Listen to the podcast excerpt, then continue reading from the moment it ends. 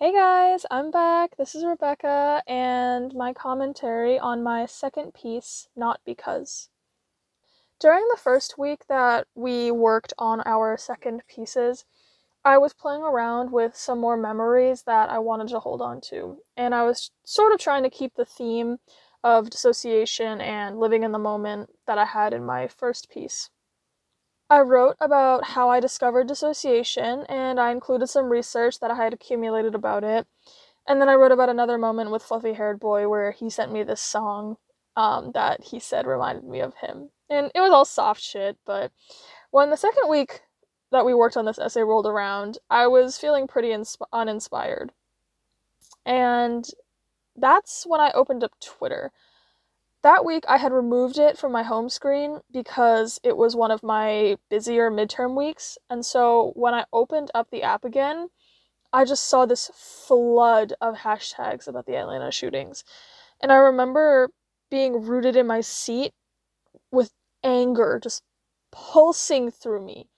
It's been a while since I've been that angry. And I don't know if it was the lack of sleep or just the overall stress of that week, but the anger took over pretty quickly.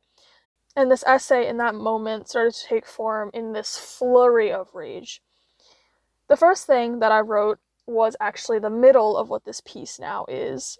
It's the section in italics, which is sort of my inner dialogue, that's why it's in italics, where I just poured out everything about my frustration with the shooting, with just the situation of our country, and all of it came flying out. Sort of like when I was writing my first piece, which again brings me back to this this phenomenon that I'm just baffled by, where when I write creatively, I'm able to just dump and I don't have to outline anything, and it's refreshing to be able to have that.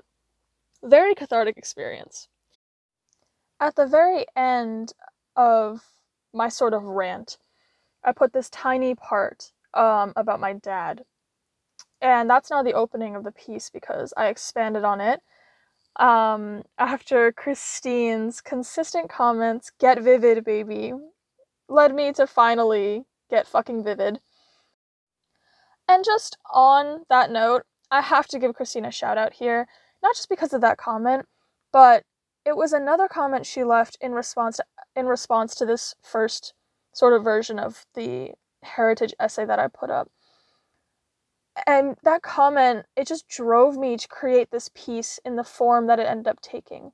She told me from this point i think this could transform your piece into a beautiful work about being an asian woman your relationship with your mother and then set that in the context of this asian hate crime.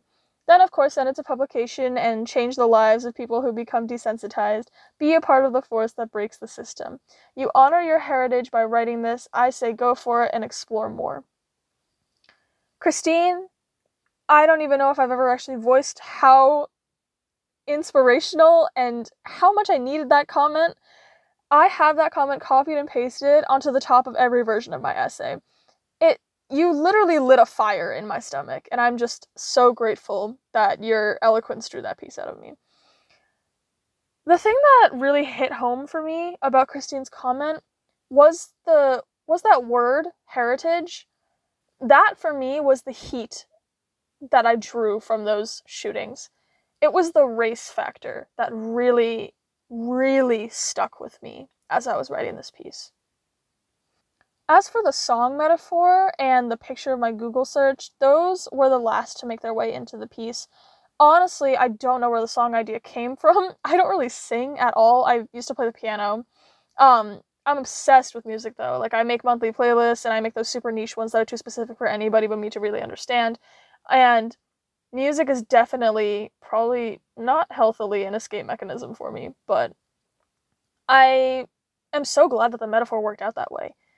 And I also knew I wanted to talk about my love language. And I think because of that, I realized I could talk about my heritage through language. Just because Chinese and English, those are huge parts of my linguistic life being able to speak English for my parents is a token experience as an immigrant child, and I definitely really wanted to convey that in this piece. So it worked out, the song metaphor, just having all these connections to what I already wanted to say. Biggest challenge for me in writing this piece was that I haven't written about my heritage since my super cheesy common application essay. And I think that experience just left a bad taste in my mouth. Like, I had my dad read it over, and anything I have him read over, I just end up hating because he changes so much. But living in a town as white as Manchester by the Sea had as positive of an impact on me as I think it could have.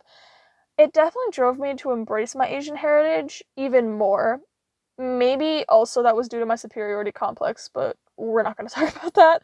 Um, I'm just really grateful that I didn't come away with this sense of being inferior. It wasn't, it never really affected me like that. Early on in like middle school, it did, but that's just because everyone is ignorant at that age. Um, and so, yeah, since I haven't written about my race and my heritage in so long, though, I was nervous that even with such a positive experience in my town, writing about my race has just felt so difficult because I feel like I'm repeating what everyone else is saying.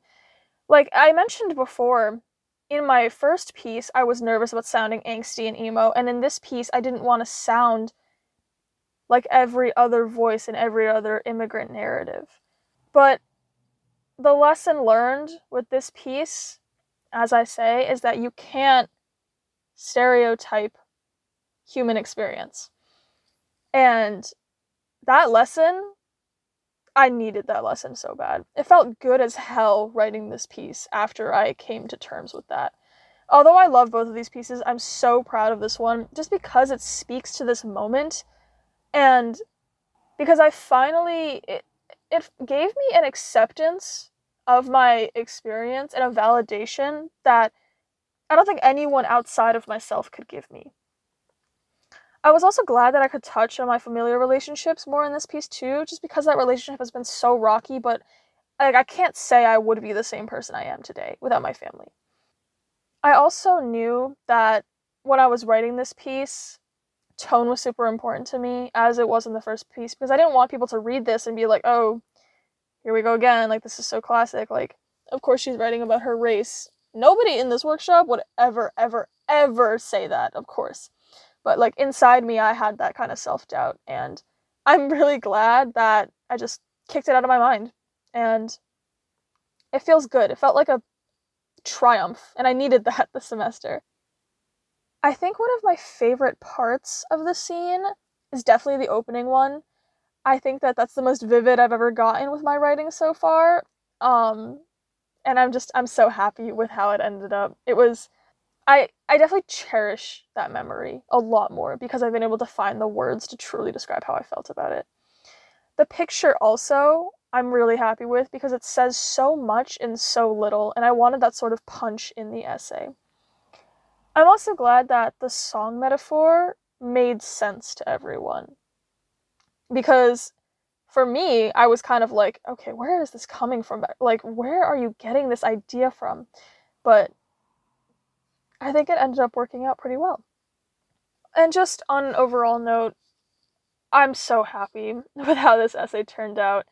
And I'm so, so thankful for all of the lovely comments that my workshop members have left on my piece because it is so validating when you put something like this out there and you just receive overwhelming love and support. So I cannot thank you guys enough for all of that love.